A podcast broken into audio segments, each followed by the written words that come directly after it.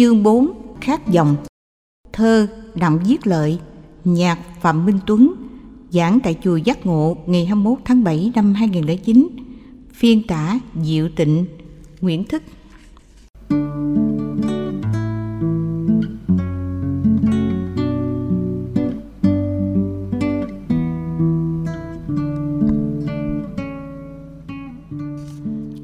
Bản chất khác dòng truyền bá tư tưởng Phật giáo qua các bản nhạc là một tiếp biến văn hóa. Hiếm khi ta tìm thấy một bài nhạc có tư tưởng Phật giáo tạo ra được độ cảm ở người nghe. Có bài hay về tư tưởng thì điệu của nó quá ưu buồn hay quá sốc. Có bài đặt yêu cầu về cung bậc nhạc nhưng tư tưởng bi quan hoặc đặt nặng vô thường, than thở, vốn dĩ không cần thiết phải như thế Bài Khát vọng của nhạc sĩ Phạm Minh Tuấn có không khí buồn, lời thơ hùng hồn, ý tưởng rất phong phú. Phổ nhạc buồn làm người nghe cũng buồn theo.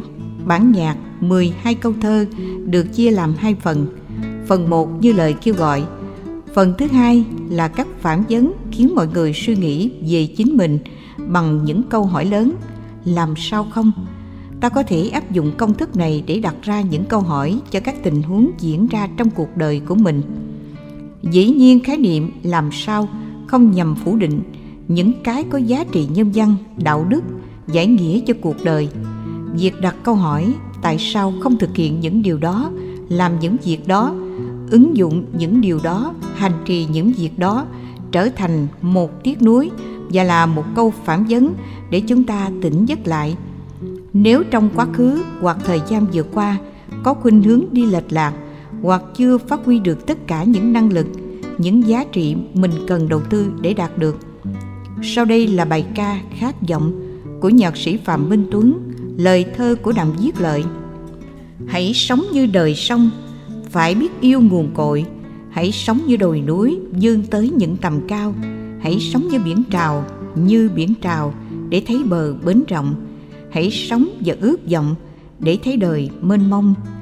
Và sao không là gió là mây để thấy trời bao la?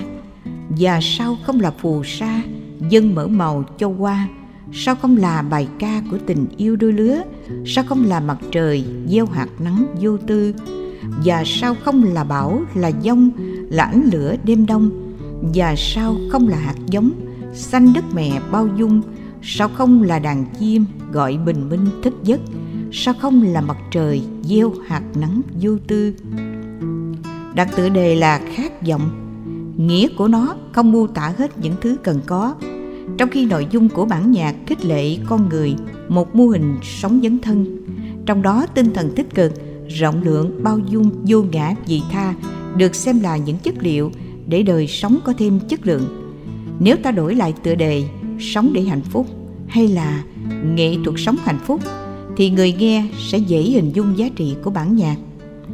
Khát vọng phản ánh ước nguyện của con người, giữa ước nguyện với thế giới thực tại bao giờ cũng có những khoảng cách.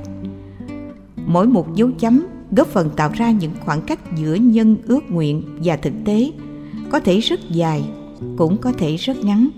Điều đó lệ thuộc hoàn toàn vào quyết tâm thực hiện của chúng ta hay chỉ đơn thuần là những ước muốn mà thôi? Khát vọng đòi hỏi những giá trị. Giá trị của những khát vọng tích cực tạo ra chất liệu tốt cho cuộc sống thêm ý nghĩa.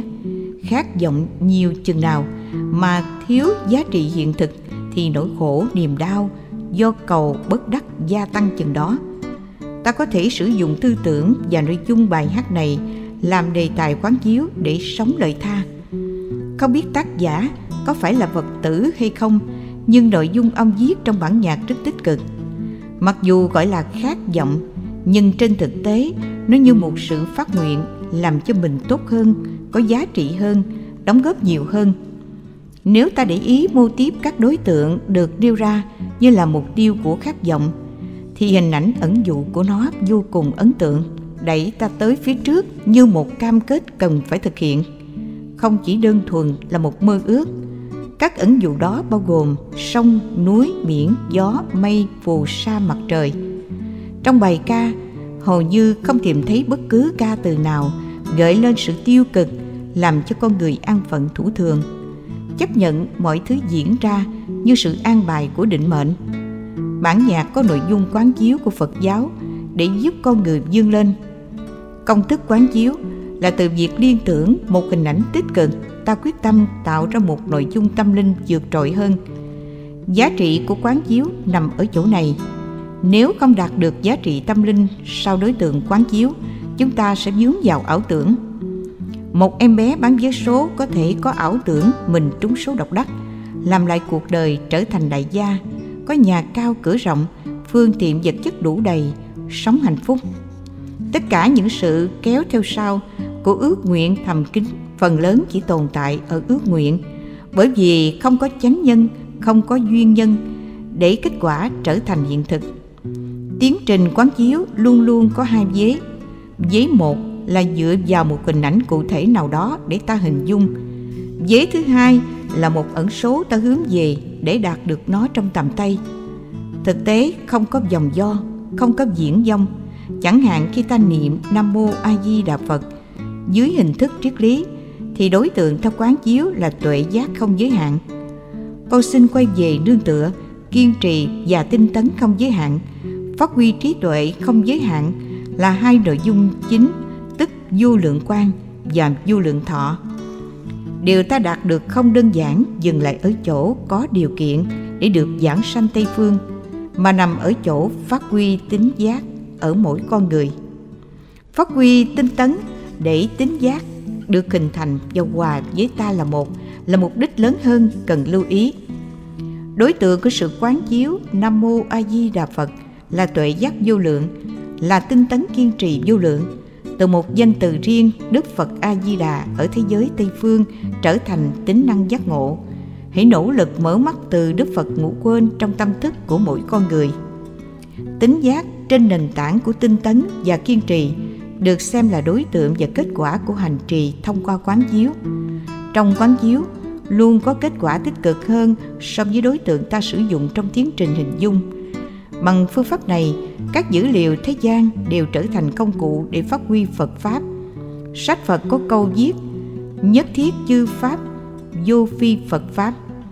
Tức là mỗi sự vật hiện tượng trong cuộc đời đều có thể được sử dụng như các công cụ làm phật pháp với điều kiện ta đánh giá nó, dùng nó với cặp mắt quán chiếu. Tương tự, theo cách thức trên, tôi sử dụng ý thơ và lời nhạc của bài khát vọng để tìm ra những ý tưởng mà đạo phật luôn khích lệ chúng ta hướng về. Như cội nguồn của sông, hãy sống như đời sông để biết yêu nguồn cội. Liên hệ giữa sông và nguồn cội là nhân quả. Nếu không có nguồn gốc, các con sông không có mặt. Dù là sông mekong, sông hằng hay bất cứ con sông nào cũng đều có điểm xuất phát của nó.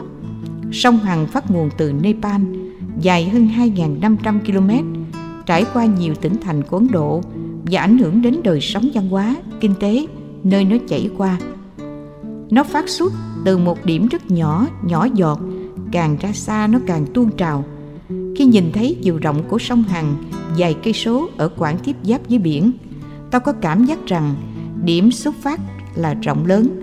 Từ điểm xuất phát nhỏ, càng ra xa, sông hằng mở rộng chiều rộng của nó hơn. Ở khúc tiếp giáp với biển, sông hằng lớn hơn đến độ xóa ranh giới giữa sông và biển.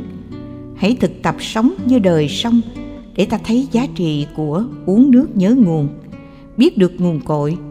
Nếu mỗi người đều biết được nguồn cội của mình là cha mẹ, ông bà, tổ tiên thì ơn nghĩa trong đời giúp ta sống biết ơn và đền ơn cha mẹ. Hai đấng thiên liêng và ông bà tổ tiên, các tôn giáo nhất thần và đa thần buộc con người biết ơn thượng đế. Mặc dù thượng đế không làm gì giúp cho mình, sự sống là do tinh cha trứng mẹ tạo ra. Sao ta phải mang ơn thượng đế? Chén cơm manh áo ta có là do biết bao nhiêu người chân lắm tay bùn, làm những công việc tay chân để xã hội vận hành ta không trực tiếp làm, mà vẫn được hưởng. Khi sử dụng các giá trị này, ta không biết ơn con người mà lại nhớ thượng đế, hết sức diễn dông không thiết thực. Đạo phật dạy ta biết ơn chúng sanh với mọi thành phần. Nếu không có những người làm công việc a, kẻ làm nghề b, thì xã hội sẽ đứng yên một chỗ. Do đó khi tiếp nhận bất cứ dịch vụ gì do ta bỏ tiền ra, ta cũng phải thể hiện lòng biết ơn, thực tập sẽ giúp cho ta trở thành người định ơn đáp nghĩa, được mọi người quý trọng. Đạo phật nổi tiếng là đạo tri ân, nền văn hóa thờ ông bà của việt nam gần với đạo phật. Đạo phật đưa vai trò của ông bà lên như là các vị phật trong nhà. Thay vì thờ phật ở chùa, ta thờ ông bà cha mẹ ở nhà. Đó là đạo lý thiết thực, khi ta làm tròn được nhân đạo, phật đạo mới phát huy. Khi ta biết nói lời cảm ơn đời cảm ơn người, cảm ơn tất cả chúng sinh. Ta là người minh triết và biết nguồn cội. Đây chính là một trong những phương tiện giúp ta được hạnh phúc lớn. Đáp lại lòng đền ơn và biết ơn, mọi người sẽ có sự phản hồi tích cực. Đây chính là nền tảng đắc nhân tâm. Những người chủ lao động nên biết ơn những người hợp tác lao động. Bởi vì thiếu họ thì công việc làm ăn không được phát triển, các lợi nhuận kinh tế cũng dãy tay chào người chủ lao động biết ơn người lao động. Người lao động biết ơn người chủ lao động trong mối tương quan xã hội hai chiều. Khi thể hiện ơn nghĩa, thì những xích mích, bất hòa không trở thành vấn nạn để người ta phải tố tụng đưa nhau ra tòa. Nhờ sống ơn nghĩa, ta giải quyết êm xuôi mọi vấn nạn không đáng để bận tâm. Sống như đời sông không chỉ biết được nguồn cội mà còn hiểu được vô thường và vô ngã trong cuộc sống. Con sông không phải là một khối thống nhất nó được kết nối bởi các nguyên tử H và O2 với một sức chảy rất mạnh tùy theo tác động của gió và các lưu vực cao thấp khác nhau. Nhìn từ xa ta tưởng sông như một dãy thống nhất. Thực ra bản chất của một dòng sông là vô ngã. Nếu các yếu tố H và O2 đều cho mình là quan trọng, không chịu nối kết lại, sông chỉ là các nguyên tử rời rạc. Nhờ nối kết với nhau, không có nguyên tử nào, phân tử nào xem mình là quan trọng. Nên dòng sông có chức năng phục vụ cho giao thông, mà trong thời trung cổ, nó đóng vai trò quan trọng bậc nhất. Cái gì vô ngã luôn luôn là vô thường, cho nên mực nước của sông không bao giờ giữ nguyên. Nó tùy thuộc theo con trăng, nên có tình huống khi nước ròng, khi nước cao. Hoạt động của con người lệ thuộc vào nước sông. Bản chất của sông gắn liền với cuộc sống nhìn hình ảnh con sông, ta học được bài học nhớ nguồn. Quán chiếu hình ảnh con sông, ta học được triết lý vô ngã và vô thường trong các đóng góp. Do vậy ta trở thành con người cao thượng. Như đồi núi cao, hãy sống như đồi núi, vươn tới những tầm cao. Đây là sự so sánh lấy cái cao hơn, tốt hơn, đẹp hơn, làm hệ quy chiếu. Không lấy bản thân làm trọng tâm, so sánh ta với núi ta nhỏ bé và núi rất cao. So sánh ta với hạt cát, thì tâm cống cao ngã mạn bắt đầu trỗi dậy. Để được tiến bộ, ta nên so sánh những đối tượng cao hơn, lớn hơn, quan trọng hơn, thành công hơn để hướng về. Cái ta đạt được sẽ vượt lên trên mức độ trung bình, có thể là khá, giỏi, xuất sắc. Hãy quán chiếu mình như ánh lập lòe của con đom đóm trong khi đức phật như lửa mặt trời con đom đóm tượng trưng kiến thức giới hạn. Không có lý do gì để ngạo mạn. So sánh này giúp ta thấy được rằng, điều ta có được chẳng là bao so với mặt trời, tức trí tuệ của phật. Mặt trời chiếu soi cả ngày lẫn đêm, trong khi đó con đom đóm chỉ lập lòe ánh sáng vào ban đêm, không có khả năng làm cho lá có thêm dịp lục tố. Nó không hỗ trợ sức sống cho các chủng loài sinh vật trên địa cầu này như mặt trời so sánh như vậy, không có lý do để thỏa mãn, hãnh diện, tự hào về ta.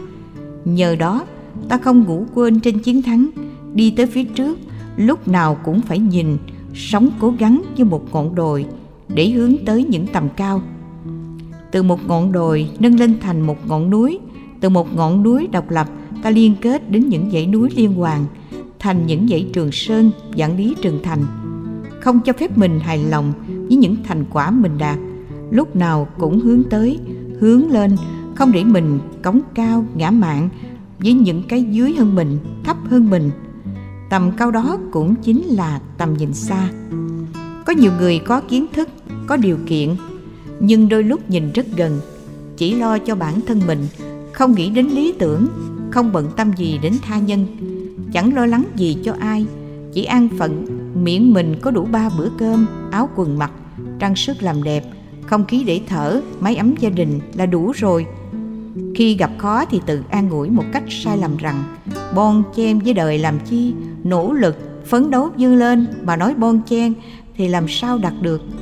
Bon chen thuộc về thái độ, nỗ lực thuộc về tinh tấn. Cuộc đời vận hành, có mối liên hệ với tinh tấn không ngừng.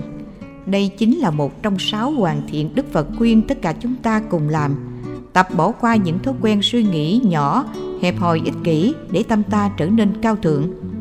Nhìn thấy núi là thấy được sự cao thượng, liên tưởng hình ảnh núi cao hơn mọi thứ để dương đến tầm cao. Đứng trên núi, ta có thể thấy sự vật xung quanh, toàn diện bao quát. Khi tâm ta thoáng rộng như trên đỉnh núi, với tầm cao và tầm rộng, mọi vấn đề được chúng ta đánh giá, giải quyết theo hướng toàn diện và tích cực.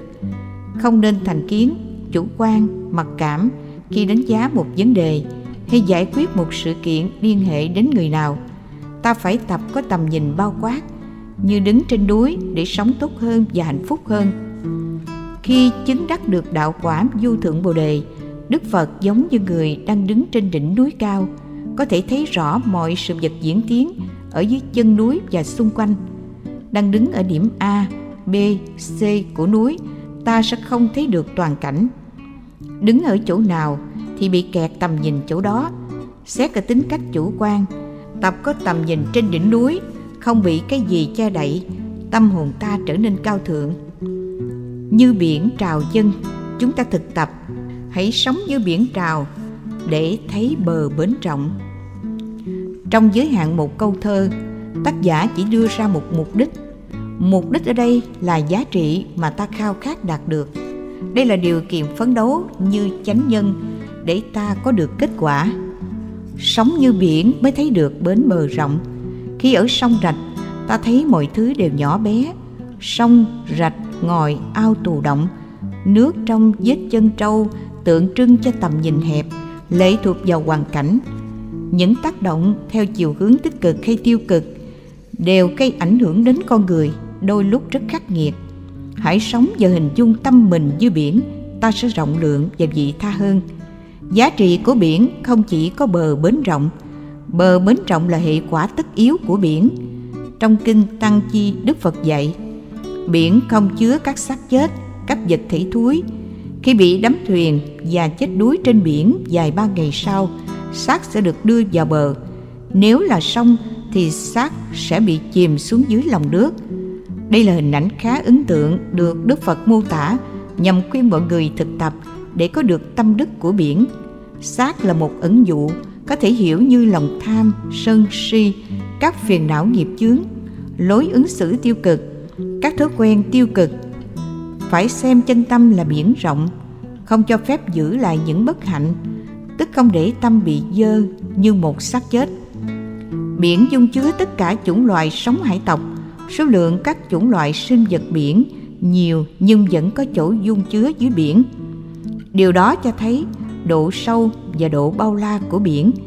Thực tập cho tâm sâu như biển thì ta không có những phân biệt đối xử như đứa con a, đứa con b. Tất cả con đều là một, không có con hai, con ba, con bốn, con năm. Không có khuynh hướng ưu tiên cho đứa con này, không ưu tiên cho những đứa con khác biển dung chứa tất cả mà vẫn không đảo lộn thiêm dị dân dân. Biển chứa các loại ngọc quý, trai nuôi trong ao hồ, không thể tạo ra hạt trai quý. Như nuôi dưới lòng biển, những hạt cát vô tình bị rớt vào trong vỏ của con trai. Con trai tiết ra một dịch vị cô lập hạt cát. Đây là phản ứng tự nhiên trong cơ thể con trai. Một thời gian trôi qua dưới tác dụng hóa học giữa hạt cát và các chất dịch tiết ra từ con trai, đã tạo thành viên ngọc trai lóng lánh có giá trị trang sức. Ngoài ngọc trai, lòng biển còn chứa rất nhiều các loại khoáng sản đặc biệt. Đức phật khuyên hãy quán chiếu tâm ta như lòng biển. Độ sâu của biển được hiểu như tính cách sâu sắc, không hời hợt trong đánh giá, phán đoán, ứng xử, giao tế, giúp ta tránh được những lỗi lầm do hội hợt vội vã gây ra. Có những ước vọng chẳng đưa ta đi tới đâu nếu không đặt trên nền tảng của hiện thực.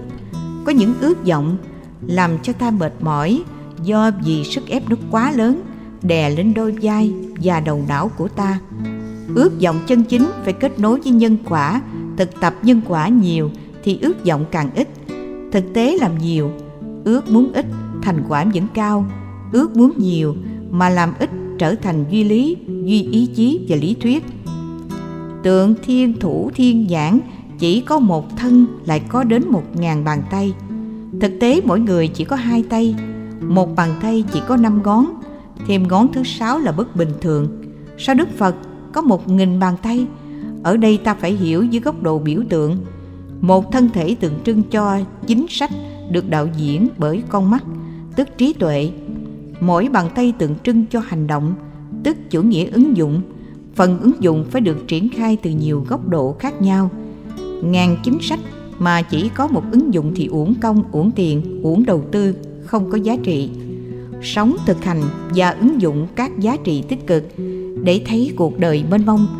Càng làm nhiều điều tốt, ta thấy đời mình mênh mông hơn.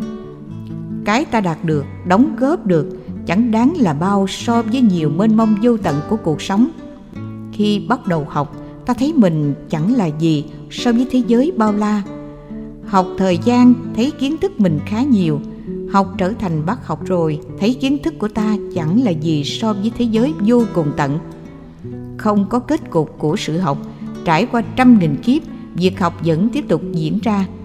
Dữ liệu ta đạt được như kiến thức kinh nghiệm có giá trị chẳng là bao so với kho tàng mênh mông vô tận của tri thức.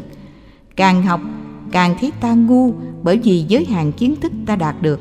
Hãy sống và thực tập thật để thấy được sự mênh mông của trí thức. Thực tập giúp ta thấy cuộc đời rõ ràng hơn. Theo tinh thần phật dạy, ta không sống trên nền tảng ước vọng, mà sống trên nền tảng của thực tập. Ta muốn cái gì, hãy thực tập cái đó để đạt được trong tương lai. Nỗ lực đúng cách trong hiện tại là nền tảng thành công. Tương lai phụ thuộc vào sức dụng công sự đầu tư đúng phương pháp ở hiện tại. Như trời bao la, tám câu còn lại của bài hát như một phản vấn, đề nghị mỗi người phải tự xét mình để cuộc đời phán xét đôi lúc không chuẩn bởi vì có tính chủ quan, bạn thù thân sơ liên minh, bất liên minh. Tốt nhất hãy tự đặt ra cho mình những câu mệnh lệnh cách, phải tự thôi thúc, không được bỏ quên. Đây chính là tinh tấn. Mỗi tích tắc thời gian trôi qua sự quán niệm vẫn tiếp tục diễn ra. Nhờ vậy ta sống có trách nhiệm với cam kết lớn. Hành động nào có cam kết lớn với sự nỗ lực quyết tâm sẽ dẫn đến kết quả nhanh chóng. Sao không là gió, là mây để thấy trời bao la? Ý của lời phản vấn trên nhằm gợi ý ta đừng trở thành lửa. Nghĩa là sức nóng tạo não phiền mình và não phiền người. Biết bao nhiêu người sống trong không gian chật hẹp có lối vào mà không có lối thoát. Nhìn từ không gian chật hẹp để quan sát, bầu trời đó có giới hạn trong lăng kính tầm nhìn. Không phải là bản thân của bầu trời. Có người nhìn bầu trời qua lỗ dột của nóc nhà, có kẻ nhìn từ miệng giếng, có người nhìn bằng hình dung mô tả của người khác. Có người mặt trời trước mặt vẫn nhắm mắt lại không thèm nhìn.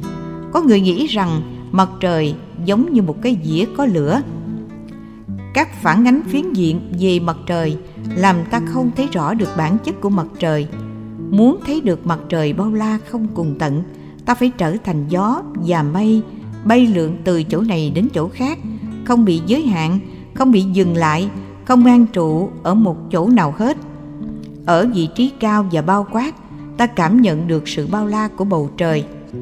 Thử hình dung mây đang bay, trước mặt là một ngọn núi nếu mây có cảm giác rằng do núi trước mặt mà tôi bay không được, mây sẽ tìm cách phản ứng lại núi. Mây sẽ xem núi là đối lực. Do đó, vấn đề từ đơn giản trở nên phức tạp. Cây cổ thụ đang đẹp, núi đồi đang xanh tươi mà các mây mù lất phất bay ngang qua.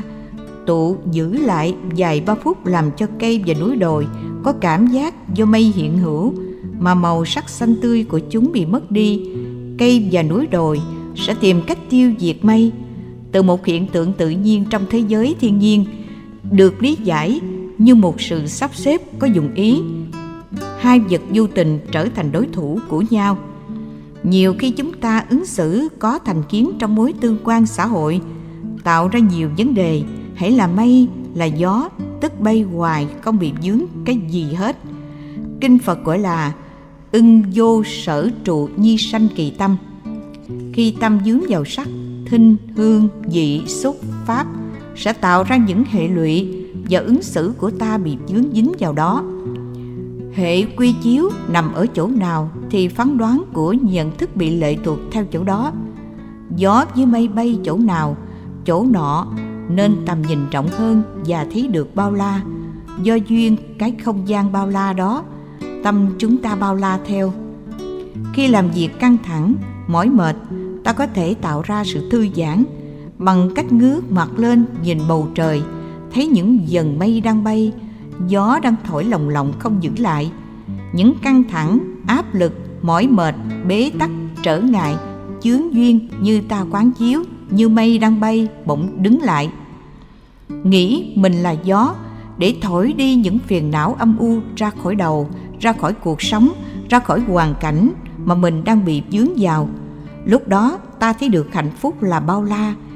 Nhiều người mặc cảm rằng, tại sao cuộc đời tôi buồn chán quá, ê chề quá? Thực ra do chấp giữ dần mây đen khổ đau trong đầu. Trong khi đó, bản chất của mây phải bay mà ta giữ nó một chỗ, rắc rối của đời là do chấp dính. Hãy là phù sa. Phản vấn kế tiếp là sao không là phù sa dân mở màu cho qua? Có người cố tình trở thành bùn ai dẫm lên nó cũng bị lún sâu. Người bị bệnh xương khớp phải dầm mình trong bùn để có thêm những khoáng chất hỗ trợ cho xương không bị loãng. Phần lớn, những người bộ hành đang cất bước trên cuộc đời, không ai muốn mình bị dướng trong bùn hoặc sinh lầy. Ta hãy đặt câu hỏi tại sao trong thời gian qua thỉnh thoảng tôi trở thành bùn đất sét, dầu hắt, mà ai đi trên nó cũng đều bị dính hết. Tại sao phải làm gai góc trên các con đường mà mỗi bước chân đi của khách bộ hành đều để lại những dấu chân đẫm máu? Do áp lực gì? Tham chăng, sân chăng, si chăng? Ta tự đặt ra câu hỏi như thế để chọn cho mình một lối sống có giá trị phải đặt ra câu hỏi tại sao tôi không làm phù sa cho đất màu mỡ, cho hoa thêm xanh, cho cành thêm trái, sức sống được nhiệm màu? Được như vậy cuộc đời nhớ ơn ta nhiều. Trở thành kẻ tiểu nhân ích kỷ, nhỏ nhoi để làm gì? Mỗi khi nhắc tới không ai muốn nghe. Nếu có nghe cũng thể hiện thái độ kinh bỉ, chán ghét, bỏ rơi. Thà là nhân tố tích cực, giàu có những gian truân thử thách, để mỗi thời gian sự sống ta tạo phù sa cho cuộc đời mọi thứ thêm sức sống của hạnh phúc. Đừng trở thành lực cản chướng ngại vật cho người khác. Gần đây, báo chí đưa tin trước cầu và sau cầu ở bình dương, có những người rải đinh làm cho xe vừa xuống khỏi dốc cầu là bị bể bánh. Sau đó, hai ba trăm mét có chỗ vá xe. Mọi lưu thông bị tắc nghẽn. Nếu người nắm tay lái không vững, gây ra tai nạn giao thông dẫn đến chết một cách oan ức. Lợi trước mắt thì chẳng bao nhiêu để lại nhiều hậu quả nghiêm trọng đáng tiếc. Hãy là bài ca. Chỉ cần phản vấn như thế, tác động lương tâm giúp ta trở thành người tích cực, không thể trở thành tiểu nhân. Sao không là bài ca của tình yêu đôi lứa? Bài ca có những cung bậc thăng trầm, tiết tấu thích hợp hài hòa, tạo thành một ca khúc có giá trị tích cực. Hãy nên đóng vai làm cho người khác có niềm vui và nụ cười, như đang hòa mình vào những ca khúc ấn tượng có nội dung và giá trị tích cực. Cứ xem mình là chất liệu nuôi dưỡng tình yêu, làm cho tình yêu được nảy mầm hạnh phúc. Mỗi lời ca tích cực sẽ dung bồi cho tình yêu được chắp cánh bay xa. Rất tiếc, nhạc sĩ phạm minh tuấn đã phổ nhạc bài này với một nhạc điệu buồn. Chúng tôi chọn năm bảy dòng ca khác nhau, nhưng không thấy ai ca một cách thân quan bởi vì do cách phổ nhạc buồn phần lớn những bài tình ca hay, toàn là những bài ca thất tình. Thất tình làm cho tình yêu hoàng hoại hơn, đau khổ hơn, nhức nhối hơn và nhiều người cho đó là hay. Các bản nhạc buồn biết kích thích, làm người nghe thưởng thức chất liệu tiêu cực, có cảm giác mình được người hiểu, không ngờ nghe xong tâm ta sầu khổ hơn. Cụm ca từ, bài ca của tình yêu đôi lứa có nội dung hân hoan tươi mát tích cực lạc quan đừng hiểu theo nghĩa đen của câu này. Đi tới đâu, ca tới đó. Ở công sở cũng ca, trong trường lớp cũng ca, trước khi ăn cơm cũng ca. Coi chừng người ta nói mình hơi mát. Sống phải hân hoan tích cực, để mọi người có dịp sống chung, làm việc chung, cảm thấy hân hoan với một tình yêu chấp cánh bay cao. Có nhiều người có lực cộng hưởng tích cực, chỉ cần họ có mặt ở chỗ nào là làm ở chỗ đó bình an, hạnh phúc, tươi vui mát mẻ. Có nhiều người có mặt chỗ nào làm cho chỗ đó giống như lửa. Mọi người cảm thấy nóng bức, căng thẳng, mỏi mệt. Có người cộng hưởng từ trường của họ, tỏa ra bên ngoài là một vùng hắc ám. Người giao tiếp với họ cảm thấy mê mờ, si ám, tham sân dẫy đầy. Trường sinh học của mỗi người rất quan trọng được đánh dấu như những gam tối sáng khác nhau. Hãy sống hạnh phúc để tỏa ra xung quanh một cộng hưởng tích cực. Mặt trời kỳ diệu. Phản vấn sau đây rất ấn tượng. Sao không là mặt trời gieo hạt nắng vô tư? Tính cách đặc biệt nhất của mặt trời là không phân biệt dưới ánh sáng của mình là cỏ cây, hoa lá, trời mây, non nước, đất hay sông nó chỉ có phận sự duy nhất là chiếu. Dạng vật đều được, giá trị lợi lạc từ sự chiếu soi của mặt trời. Mặt trời không phân biệt, không kỳ thị, không ưu tiên, không thiêm vị nó là cán cân công bằng trong quy luật chiếu sáng tự nhiên khi áp dụng trong đời sống. Gieo hạt nắng vô tư là cán cân công bằng của xã hội. Hạt nắng của mặt trời hết sức vô tư chiếu soi. Mọi vật đều nhận được lợi lạc tắm nắng mỗi ngày, chừng năm 10 phút thì xương cốt khỏe mạnh, ít bị ung thư, nước da không bị trắng xanh, thể hiện một sức sống. Tắm nắng là phương pháp tăng sức khỏe, cây cối có cơ hội tắm nắng vào buổi bình minh thì sức sống sẽ tươi tốt hơn, tăng trưởng hơn.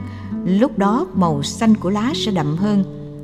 Những cây xanh trong nhà không tiếp xúc được ánh sáng trực tiếp của mặt trời dài ba ngày sẽ héo để cây ngoài trời mát mẻ và ánh sáng nhiều làm cho cây tươi mát hơn.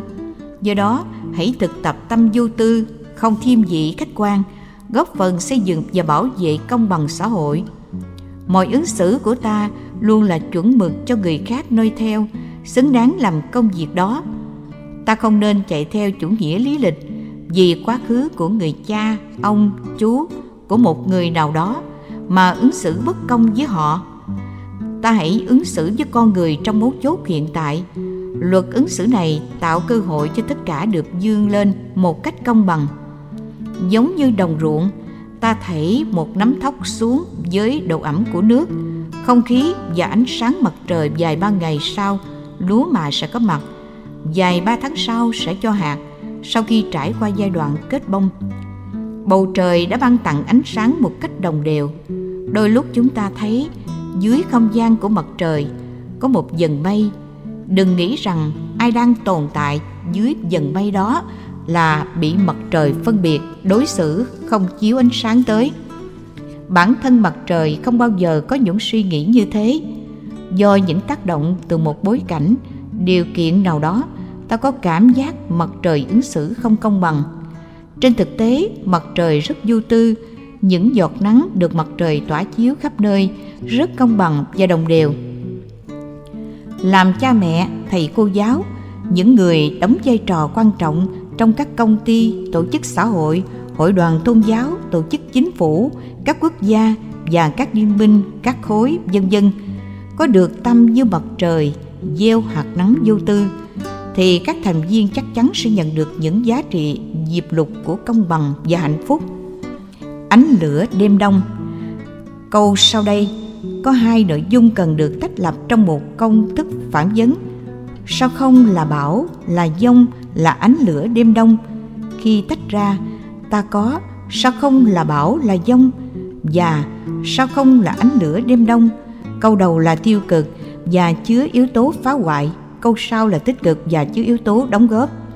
Những người quân tử, những bậc anh hùng, những người chân chính những người có nhiều đóng góp cho cuộc đời trên tinh thần vô ngã và vị tha, biết rất rõ rằng tại sao họ phải làm và sống tốt như thế.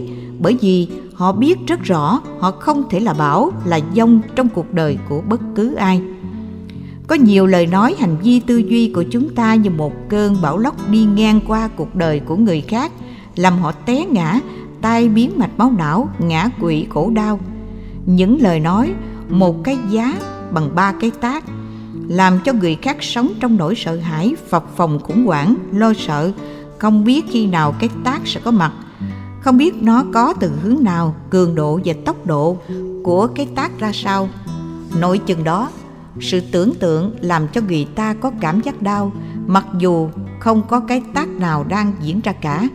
Rất nhiều người đã gây bảo dông cho người khác bằng những câu nói chửi bới, nguyền rủa, rất cay độc, hoặc hù dọa và làm cho nhiều người thất điên bác đảo, thậm chí điên loạn. Trong đời, từng có nhiều người ứng xử quái gở như thế. Ta không nên tạo ra những hành động bảo dông bằng lời nói việc làm của mình trong các mối tương quan. Phải nhớ, không là bảo không là dông. Bởi vì ta biết rất rõ là bảo dông, ta phải chịu hậu quả ở hiện tại hoặc trong tương lai. Bảo và dông sẽ làm cho cây bị ngã, nước bị ngập bệnh tật gia tăng, sự sống bị đe dọa, chết chóc sẽ đến và là ác mộng trong cuộc đời. Bảo dông là tên quỷ diệt, Là kẻ thù số một của hạnh phúc. Không dạy gì ta trở thành dông bảo Hoặc cấp phần tạo ra dông bảo cho người khác. Phải nói không với hành động, Tạo ra dông bảo Dù vô tình hay cố ý cho ai. Về thứ hai rất ấn tượng, Sao không là ánh lửa đêm đông? Nếu phải có sự lựa chọn giữa đêm đông và ánh lửa Tốt nhất ta nên tình nguyện trở thành ánh lửa Thứ nhất, lửa có thể thắp sáng giúp ta không bị té ngã hoặc có thể làm được những việc cần làm. Thứ hai, lửa có chức năng sưởi ấm lâu, làm cho các cơn lạnh lẽo tan đi hết. Trong đêm đông có một ánh lửa sáng như thế là sướng vô cùng. Đèn pin, đèn tiếp, đèn tròn chỉ tạo ra được ánh sáng, không tạo ra được sức ấm. Ánh lửa từ củi, từ nhiên liệu vừa có chức năng sáng, vừa có chức năng xua tan cơn lạnh về đêm, nhất là đêm đông lạnh lẽo trong bài ca này, đêm đông tượng trưng những bế tắc, những nghi kỵ, những hiểu sai, những tác động tiêu cực làm cho băng giá có mặt trong các mối quan hệ. Nhiều người không thể giao lưu với nhau bởi vì băng giá đã đóng trong tim của họ. Trong hành động, lời nói và trong giao tế, hãy tình nguyện trở thành ánh đuốc tác động trực tiếp cho băng giá trong đêm đông được tan ra. Là hạt giống xanh. Để mối quan hệ bế tắc được khào khí trở lại hãy nhớ một phản vấn có ý nghĩa sau đây. Sao không là hạt giống xanh đất mẹ bao dung? Tức cố gắng trở thành mầm sống cho những bế tắc. Một mầm sống để có thêm những hy vọng mới một mầm sống đâm chồi nảy lọc ở những chỗ đang bị bế tắc. Đừng trở thành gây gốc cỏ quan vật vô dụng, sỏi đá, vô tri, vô tình, mà trở thành hạt giống, có sức sống trên mảnh đất phù sa. Nhất là mảnh đất mẹ, quả đất to lớn bao dung.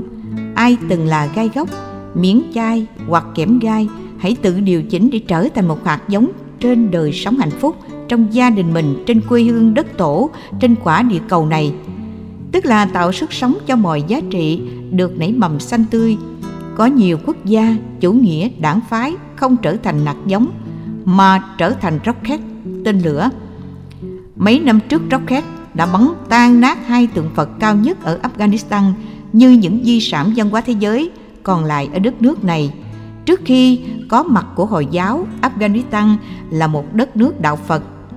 Cuối năm 2008, ta nghe một sự kiện đau lòng tại Afghanistan. Chính quyền quân Việt Taliban ra lệnh thiêu hủy và bắn phá hết tất cả di vật khảo cổ có gốc rễ Phật giáo đang được tôn thờ trong cấp viện bảo tàng tại nước này. Người Hồi giáo xem các di vật văn hóa Phật giáo là sự phản lại nền văn hóa Hồi giáo cực đoan, là hạt giống xanh tươi có nhiều người không muốn lại tình nguyện trở thành miền tự sát. Đi tới đâu là gieo đau khổ, loạn lạc, đau thương tan tóc đến đó. Có thân thể, có sự sống như thế này, không muốn mà muốn trở thành kẻ chết khủng bố để nổi danh. Thực ra là tai tiếng với cuộc đời nổi cho cái tôi vô minh si ám sân hận thù hằn thì phỏng có lợi ích gì? Hạt giống của hận thù làm cho sức sống chết đi. Chỗ nào có hạt giống xấu chỗ đó có nỗi khổ niềm đau và bế tắc. Như chim gọi sáng sao không là đàn chim gọi bình minh thức giấc, là khát vọng giản đơn và chân thành? Nếu là hoa, tôi sẽ là một loài hoa quý. Nếu là chim, tôi sẽ là loài bồ câu trắng. Bồ câu trắng là ứng dụ tượng trưng cho hòa bình, hạnh phúc, sự thanh thản trong cuộc đời. Đừng là con quạ nhiều hâu mà nhiều người phải bị ác mộng. Nếu là đàn chim kênh kênh đi tới đâu thì sức sống bị hủy diệt tới đó. Gà dịch lạc bầy trở thành đàn chim khách. Tiếng gọi của nó vào buổi sáng như đồng hồ báo thức. Nghe tiếng ríu rít của nó, người ta cảm giác hân hoan, tinh thần bồ tát dạy ta, mang lại an vui cho đời. Ta có thể phát nguyện trở thành một ly nước cho người khác đỡ khác là một chén cơm nóng thơm cho người no lòng. Tôi sẽ là bộ áo ấm cho người ta bớt lạnh. Tôi sẽ là một nồi dẻ cho bàn thờ hoặc những vật bị dơ được lau sạch. Tôi sẽ làm các viên gạch để cho con người và mọi phương tiện giao thông đi trên đó. Tôi sẽ là nhịp cầu để nối kết hai bờ sông. Nói chung, sự dấn thân tạo ra thành công, đòi hỏi sự hy sinh. Giống như cây chuối, để tạo ra buồng chuối có nhiều nải, thì toàn bộ những dưỡng chất ở gốc thân tàu bẹ của nó bị mất hết sau khi buồn chuối bị chặt đi dài 3 tháng sau cây chuối sẽ chết, trước khi chết, nó đâm chồi để lọc được dài ba cây chuối con. Tức nó kịp truyền sức sống cho những cây con và nó hy sinh. Giá trị hy sinh của cây chuối rất hay, để lại cho đời buồn chuối nhiều nải ngon. Để đóng góp cho một buổi bình minh, đàn chim phải ý thức giờ hót của chúng. Đàn chim hót vào lúc 2 giờ khuya là người ta ghét liền bởi vì làm cho con người mất ngủ. Nhiệt tình phải đặt đúng chỗ, đúng thời, đúng tình huống, đúng người. Nhiệt tình mà không có trí tuệ đôi lúc dẫn đến phá hoại. Sao không là mặt trời gieo hạt nắng vô tư? Lời phản vấn này được lặp lại một lần nữa để xác định rất rõ. Đóng góp của chúng ta chỉ là một cái gì đó rất nhỏ bé, nhưng phải công bằng, vô tư, không thêm dị thì giá trị của nó thực sự được hiểu trong phật giáo là vô ngã và vị tha. Phần lớn chúng ta chỉ làm theo cảm tính. Ai biết nghe, tuân phục mình thì được giúp. Còn người nào kháng cự lại, không nghe lời, thì ta xử cho chết, loại trừ tiêu diệt, vân vân, không còn vô tư nữa. Bản nhạc khát vọng của thi sĩ đặng viết lợi được nhạc sĩ phạm minh tuấn phổ nhạc là một bài hay mang mát tư tưởng nhập thế của phật giáo, tinh thần rộng lượng, dấn thân của những người tu học theo bồ tát hạnh. Mỗi người chỉ cần làm được một trong những lời đề nghị của bản nhạc thôi. Cuộc đời này là hoa trái hạnh phúc có mặt khắp mọi nơi. Sống như đời sông, sống như đồi núi, sống như biển rộng, sống như gió mây, sống như đàn chim ríu rít buổi bình minh, sống như hạt giống tươi tốt, sống như phù sa màu mỡ cho ruộng đất và cánh đồng, sống như mặt trời gieo những hạt nắng vô tư, làm cho chúng ta trở nên có giá trị. Đừng tưởng rằng tất cả những nỗ lực như thế là cho người khác và cho cuộc đời, thực ra cho chính mình. Khi nhận thức được những giá trị đóng góp, phước đức và công đức không phải cho ai hết mà cho chính mình, không dạy gì mình trì hoãn, tranh mạnh với người khác. Không dạy gì bỏ lại những cơ hội giúp mình được hoàn thiện sớm. Đó là tinh thần đóng góp rất vô ngã của những người con phật. Cuộc đời có biết đến ta hay không? Không quan trọng. Quan trọng là qua những hành động dấn thân vô ngã của ta, cuộc đời được gì? Cách suy nghĩ và ứng xử như vậy giúp ta trở thành người cao thượng. Đó không còn là khát vọng đơn thuần, mà chính là hạnh phúc của cuộc đời. Hạnh phúc có mặt khắp mọi nơi nếu ta có tầm nhìn, có tấm lòng, nỗ lực, quyết tâm, cam kết để biến các ước mơ và khát vọng trở thành hiện thực ở trong tầm tay và trong cuộc đời này. Sống trong đời sống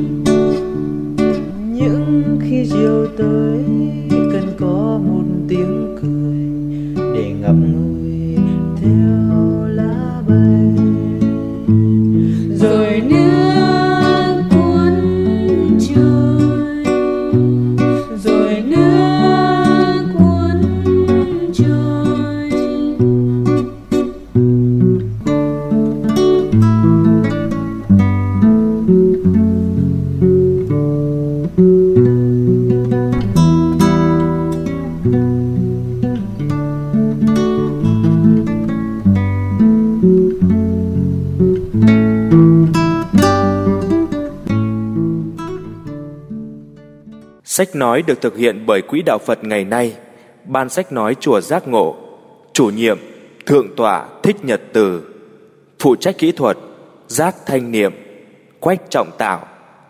Mời quý vị truy cập website chùa giác ngộ.com để nghe các tác phẩm khác.